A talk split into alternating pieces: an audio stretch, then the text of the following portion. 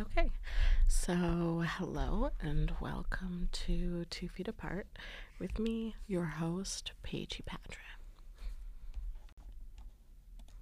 So today's episode is called Growing Up Black, and we'll be talking a little bit about kind of how I found out I was black because I didn't actually know off the hop, and some of the things that came along with that and what that looked like for me growing up.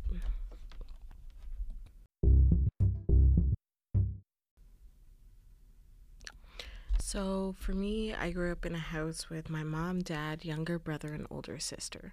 And the thing is, and we'll get into this a little bit more in future episodes, my older sister has a different dad than I do. And my younger brother's dad is the one that I'll be referring to as dad, but realistically, he adopted me when I was about five years old.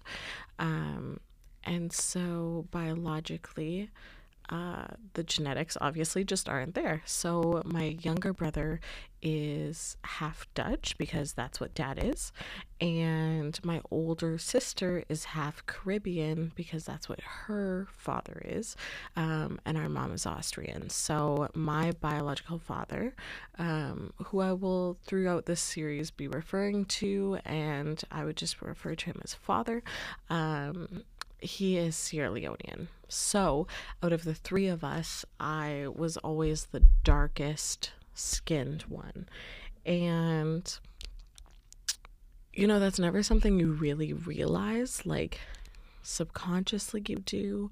Uh, my mom tells stories of, you know, my older sister's lighter than me. So when I found out she was pregnant, I was anticipating the baby being darker than me because I thought that was just kind of like the pattern of our family. And that baby turned out real white. So that's not really how that went. Um, and I remember, you know, at this point we lived in northern BC um, when he was born. And then we moved down to Mission, BC, which is just about an hour outside of Vancouver. Um, and I remember I often got bullied for being the only black person in my class. And, you know, people would say that, and I would get so defensive. And I'd be like, listen, I'm not black. Like, if anything, my skin's a little bit brown, but I'm not black. So, you know, bullying me is out of place here. And, you know, I would come home and I would, you know, tell my parents what they were saying. And I remember my mom went, this one time my mom kind of sat me down and well, actually specifically she picked me up and she put me on the kitchen counter and that way we were closer to eye level and she just said you know you are black and i was like mm, i think you all are getting this a little wrong because if you look around, there's not many black people, so I obviously can't be one. And she then explained to me that uh, that my dad was not my biological dad and that he had adopted me. And at that point, um, you know, he had adopted me for, I guess it would have been two to three years at that point. And it just felt like, you know, when you're little, like it just felt like that had been my forever. And it wasn't just like a, uh, an additional character in my story. It was like he was kind of always there. And him and I were and are extremely close. And so I remember just being heartbroken um, knowing that genetically he wasn't my father and that I had to go back to school and kind of admit, like, okay, yeah, I might be black, but, you know, and that ended up being like a, a narrative for my life almost, especially in those younger ages and growing up. It was a lot of, racism, just straight up racism. And, you know, there was one point um, you know, when you reach that age where your mom just stops doing your hair and you have to do it yourself. And, you know, so there might have been a situation where a friend of mine had cut a chunk of my hair during lunchtime at school when we snuck out to her house. And uh, when I came home, my mom was so mad. And I guess I wouldn't say it was revenge, but she ended up cutting my hair real short in an excuse to even it out. And you know, we all have that like scarring haircut. Well, this was one of mine. And unfortunately, I have to say one of because there were many more. Um, but anyway, I remember going back to school, and obviously now my hair was too short to put into ponytails or pigtails or braid or do anything fun with. Um, and I remember kids would just call me Poodle. And I know that they're a really cute dog and that shouldn't be insulting, but it was. And it was really hurtful. And they would call me like I was a dog, like patting on their legs and, you know, saying, Here, girl, come here. Uh, and just stuff like that. And it was really hurtful. And so after that, we at that point we were living uh, just outside of calgary. And so we only lived there for maybe a year. And shortly after we moved to southern ontario. And i remembered i was like when i'm starting this new school nobody's going to know what my natural hair looks like because you know they don't need to know that black people have curly hair because there's not that many of us. And uh, so I started this new school and I started dyeing my hair. This is like grade seven, okay? Uh, so I was dyeing my hair. I, you know how you can get that sun in stuff that's got like lemon extract or something, and when you go in the sun, it brightens your hair. And so if you're blonde, you go blonder. Well, if you have dark hair, you go like a reddish so I had that for a bit, and then, uh, you know, I started going to a hairdresser, and I went that Beyonce golden tone, and additionally with that, I straightened it every single day, and you know, sometimes it, most of the time, it was like full head, uh, but sometimes if I was running late or if it was like raining outside or, you know, something, it would just be like a large chunk of my bangs that I would leave out and the rest would be in like this curly ponytail. And I just pretend that, you know, if you're looking at me from the front, you just see the straightened bangs out, and that's what it was. The rest just didn't really exist. And, uh, and so that was a thing. And you know i had this hairdresser. I don't see her anymore. Um, honestly she, my mom still goes to her and she does a wonderful job with my mom. Um, but with me you know i'd go in there and she'd make it a lot more blonde or brighter than I had envisioned. Um, and then, you know, for cutting my hair, she would always cut it every time I went in to dye it, which was fairly often. And she would soak it wet and pull it straight and cut it with scissors. And then would give it a blowout and straighten it for me, which was always lovely because I could never get my hair that silky. But then realistically, that is not how you cut curls. And if anyone with curly hair is listening to this, they're probably like, oh my goodness because yeah that's just not what you do. Um and so you know the curl pattern was just kind of destroyed. Um, there was the hair straightening every day. I would also chemically straighten it every so often just to kind of give it that boost so it was extra straight. Um, times that it wasn't straightened, it was braided, and it was like this consistently and consistently until college. I remember, I think it was first year. It was near the end of first year, and I had a friend, um, and you know, he was like my best guy friend. And he the one day after I unbraided my hair, I was texting him and I was like, I'm way too tired to straighten this and it needs to be dyed and all this. And he's like, Well, why don't you just wear it out curly? And I was like, What do you mean? Like in public? Uh, and he kind of encouraged it, and I did. And I mean, at the time, it was short. It was honestly not much longer than that really bad sixth grade haircut. Um, and you know, I just started growing it out and growing like this passion for like big curly hair because I might not have length, but I sure as hell have a lot of volume. And so that kind of became the thing. And it became my way of expressing myself and associating my identity with it. Um, and honestly, to this day, it's something I still struggle with. Like, I love my natural curls, but you know, people will say, like, oh, how long's your hair? And I'm like, well, what hairstyle are we talking? Because if it's straightened, it's just past my shoulders. Uh, if it's curly and like not much product in it, it's like at my shoulders. But if it's curly with a lot of product in it, it's like real short, like just past my ears, kind of rounded around the top, young Hillary Banks kind of vibe. Um, and so honestly, it just ranges. And um, one side note I did want to include because I had posted about this on Instagram and I had gotten a surprising amount of feedback is that if you see a little black child in public with their hair done and taken care of, I guarantee you there was some sort of battle, whether it was the parent battling with their hair or a hairstylist or them trying to do it. Um, and even people I know that grew up in black households with black hair struggle with it. So just compliment them. It doesn't matter if you're white, it doesn't matter if you're Asian or yellow or purple or whatever you might be. Um, those compliments are always held very highly. So then there was racism that I faced in the career world. And, you know, even when I was like early 20s kind of thing.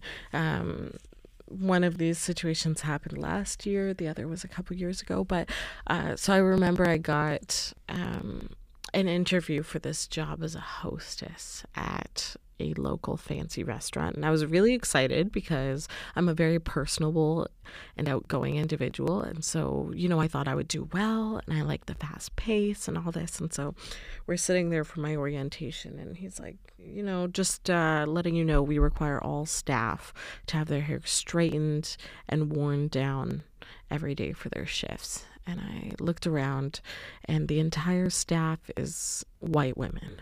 And so I looked at him and I said, Okay, I understand. However, my hair is not naturally straight, and it would be very time consuming and damaging to have to straighten it every single day before my shift. And he said, Well, that's that's the dress code. And I was like, Well, what if I wear it down curly? And he said, No. Uh, you know, so I ended up walking away and saying thank you, but I don't think that I'm the candidate that you're looking for. Um, but it's things like that like why can't we all just wear our natural hair? Um it's not that the the restaurant has a specific vibe or anything like that. Um you know some of these ladies had multitudes of colors of hair and length and all of this. And honestly it's just if you require someone to change a natural trait of themselves and on their body to fit in with your establishment, that's discrimination. Um, and the other situation was fairly recently, and uh, it was I had interviewed for a job and I had walked in, and she was like looking at my name and you know my last name's Dutch because I have my dad's last name and she looked up and she's like where are you from? And I was like mm, Canada. And she's no like where are you from ethnically? Well I still just said Canada uh, and she was like oh well what's your religion? Um I'm sorry, where's HR? Uh, I didn't actually say anything because I had really wanted this job and it was close to home. It had really good benefits. Um, at the time, I was preparing to have my husband immigrate here. And so, you know, I would be supporting the both of us and we would both need full benefits and that kind of thing. And uh, so that was my priority and i was like listen like i need this job so i'm just going to suck it up. I'll take the the inappropriate questions and just kind of deal with it. Um, ultimately i did not continue with the job but that was like another experience and i remember like telling my friend afterwards and i was like oh yeah it's a little bit weird and she's like no that's like straight up illegal like you can't ask that in a job interview. Um, but you know, it is what it is. And these are things that we face. And another thing that I've encountered a lot recently, well, I'd say recently, but it's not. So it's kind of layered. Um, but, you know, dating as a black woman. And I remember dating in college and high school, and guys would be like, Well, I've never been with a black woman before. Like, as if that's supposed to make me be like, Oh, honey, let me change your mind. Um, it's not. And it's not appealing. I don't want to be your first. I don't want to be something you check off your bucket list. I don't want to be a fetish. I don't want my skin tone to be a fetish for you. Um, if you want me, I want you to want me for me and for you know my curves and my body and the way I make you feel. I don't want you to want me because my skin's a little bit darker and you want to see what other things might be colored. Um, and you know, I've had guys just ask wildly inappropriate questions about it and uh, and so that was more my experience in like high school and college.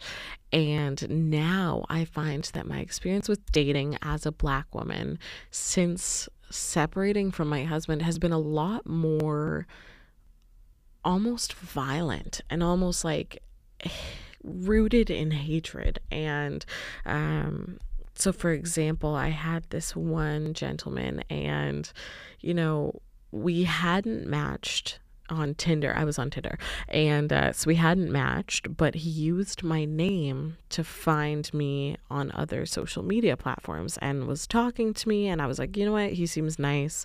You know, he slid into the DMs, took a shot. I'll give him a chance. And, you know, so we were talking for a little bit and he had asked what I was looking for. And I said, you know, I'm just taking time to start getting back into dating. So I don't want anything serious off the hop. Um, you know, I'm trying to focus on work and building myself. And he said, Well, you know, I'm really keen on a relationship, but you seem like you're worth waiting for. So I'll give it the chance and, you know, just let me prove myself to you and don't don't just kind of dismiss me and i was like okay well we'll see like you know and so we were talking um yeah, we were talking like on a daily basis. He was really kind, really sweet. And then, you know, the one day he had asked if I wanted to go out for a drink because I had posted that I was all dressed up and looking cute. And uh, I said, you know, actually, I'm just heading out. It's my friend's birthday, so I'm taking her for a drink.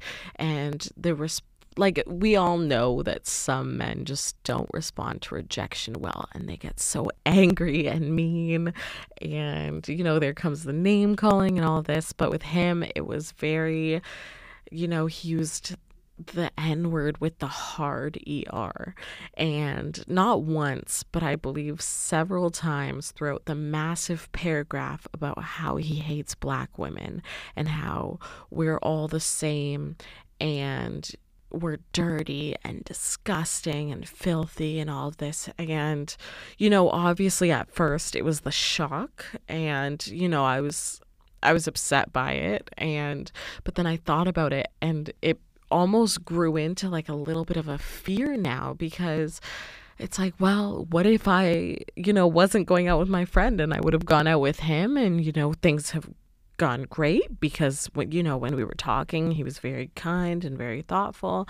Um, and you know what if things would have progressed and down the line we're dating and then something goes wrong and we're in a fight and this hatred for black women that was buried under rejection just would have come out. And so you know that wasn't that was i think like 2 or 3 weeks ago. And so you know it's not like i'm scared of dating or that i believe that he wanted to hurt me for being a black woman but knowing that he had the hatred for women of color and felt as though he was extending me a courtesy by wanting to date me. Um, and just having the capability and the accessibility to do harmful things and say hurtful things um, is just something that you know, it still blows my mind that we have to deal with that. Like, it is 2019. You know, two or three weeks after this episode comes out, it's going to be 2020. And there are still people holding such high hatred in their heart for people of color. And, you know, if you want to hate me, because of something I do or something I say, or maybe you just don't like my energy in the first place, then go ahead by all means but don't blame it on my skin color. Don't blame it on my race. Don't blame it on things that I ultimately have no control of. I wanted to be able to give you guys a full and dynamic opinion on this because obviously I only have my experiences to base all of this off of. So I did ask my sister Jordan to send me a little audio clip about some of her experiences, and I'm going to play it right now. Hey guys, thanks for listening. Uh, my name's Jordan and I'm Patra's sister. So, growing up, I don't know if you can say that I've grown up, but for the sake of this podcast, I can say I did. uh, so, I grew up in a small town in southern Alberta, and as a minority in a small town, it was challenging, you know. The town I grew up in was like 7,500 people, so pretty small. And it became difficult when uh, many of those people around you are uneducated about people of different cultures because they have not been exposed. So uh, when I talk about exposure, uh, that I'm talking that I was it. I was that exposure. Uh, so we were like one of the only two black families in the whole town that I knew of, uh, the only one in my grades.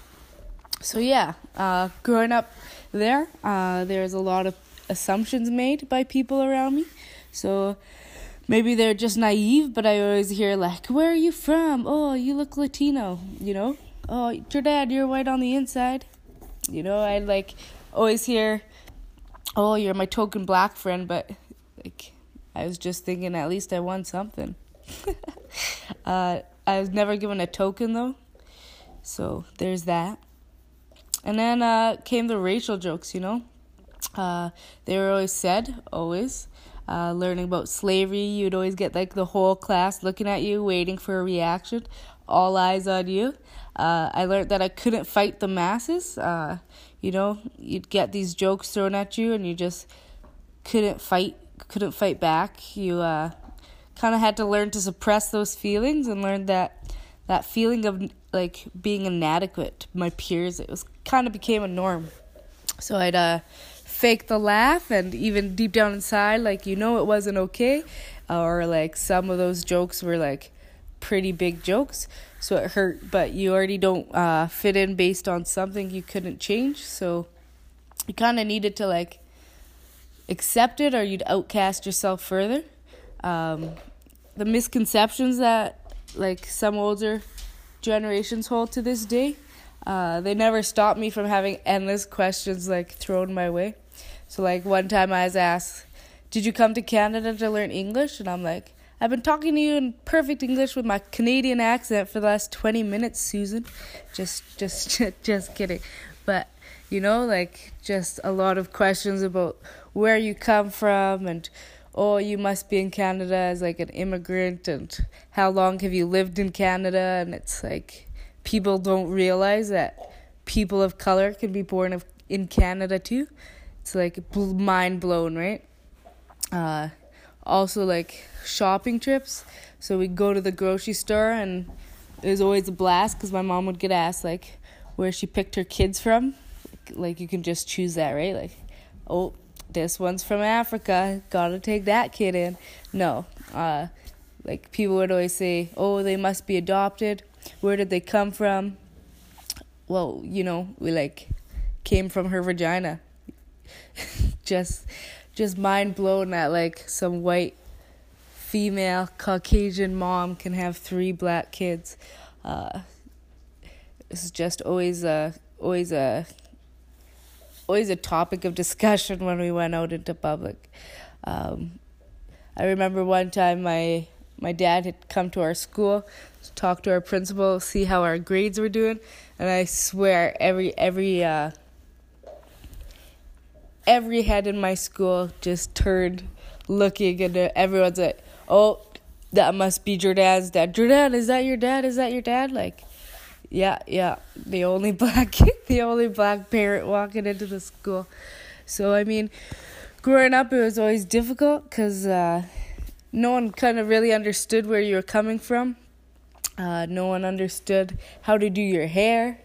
Uh, I know my mom would take me to like hairdressers, the one black hairdresser in like the city that was 10 minute drive away um, just to get my hair braided or like finding random people. I remember one time I was at a track and field meet and uh, there were some girls they had their hair in like braids or extensions and i remember i just had the confidence to walk up to them and be like where'd you get your hair done? Can i like get their number blah blah blah just so i could get my hair done?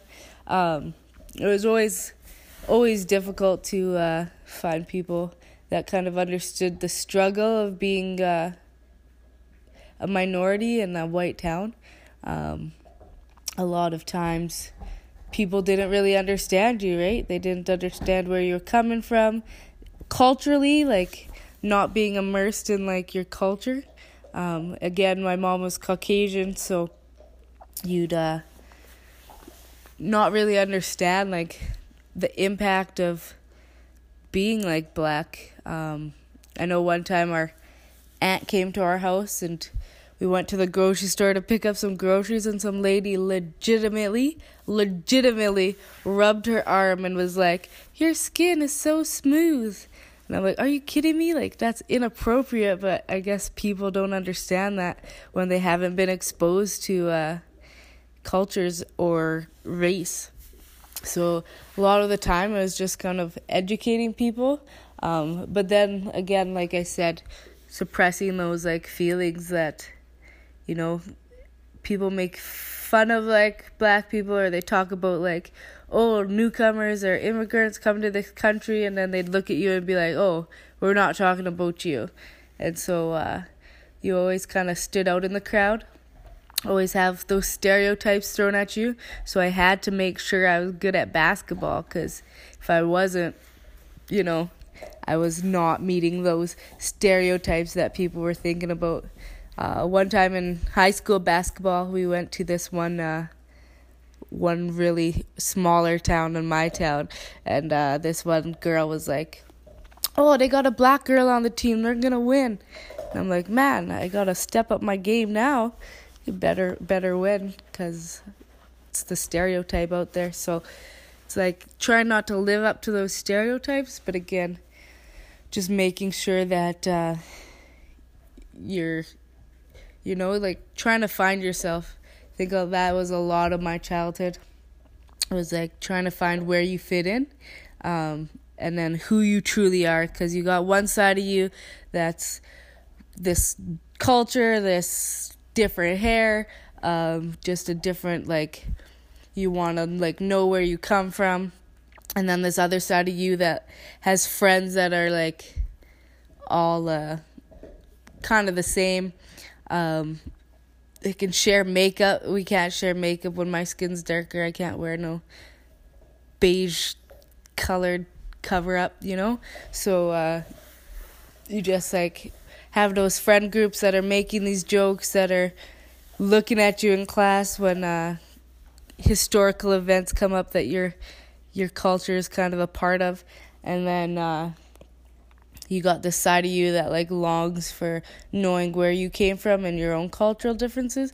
So again, it's challenging because growing up even in that small town, there's a lot of older people that, as I think a lot of us know, um, older generations have older views on things. So just trying to, I guess, appease the appease the audience, but um, yeah, so it's just difficult. Um, meeting these criteria and having like a kind of identity crisis um, throughout your life where you know you're different, you can see it, but then just like trying to build that understanding of where you came from. And frankly, a lot of what Jordan is saying is something that totally resonates with me, and I'm sure many other people as well.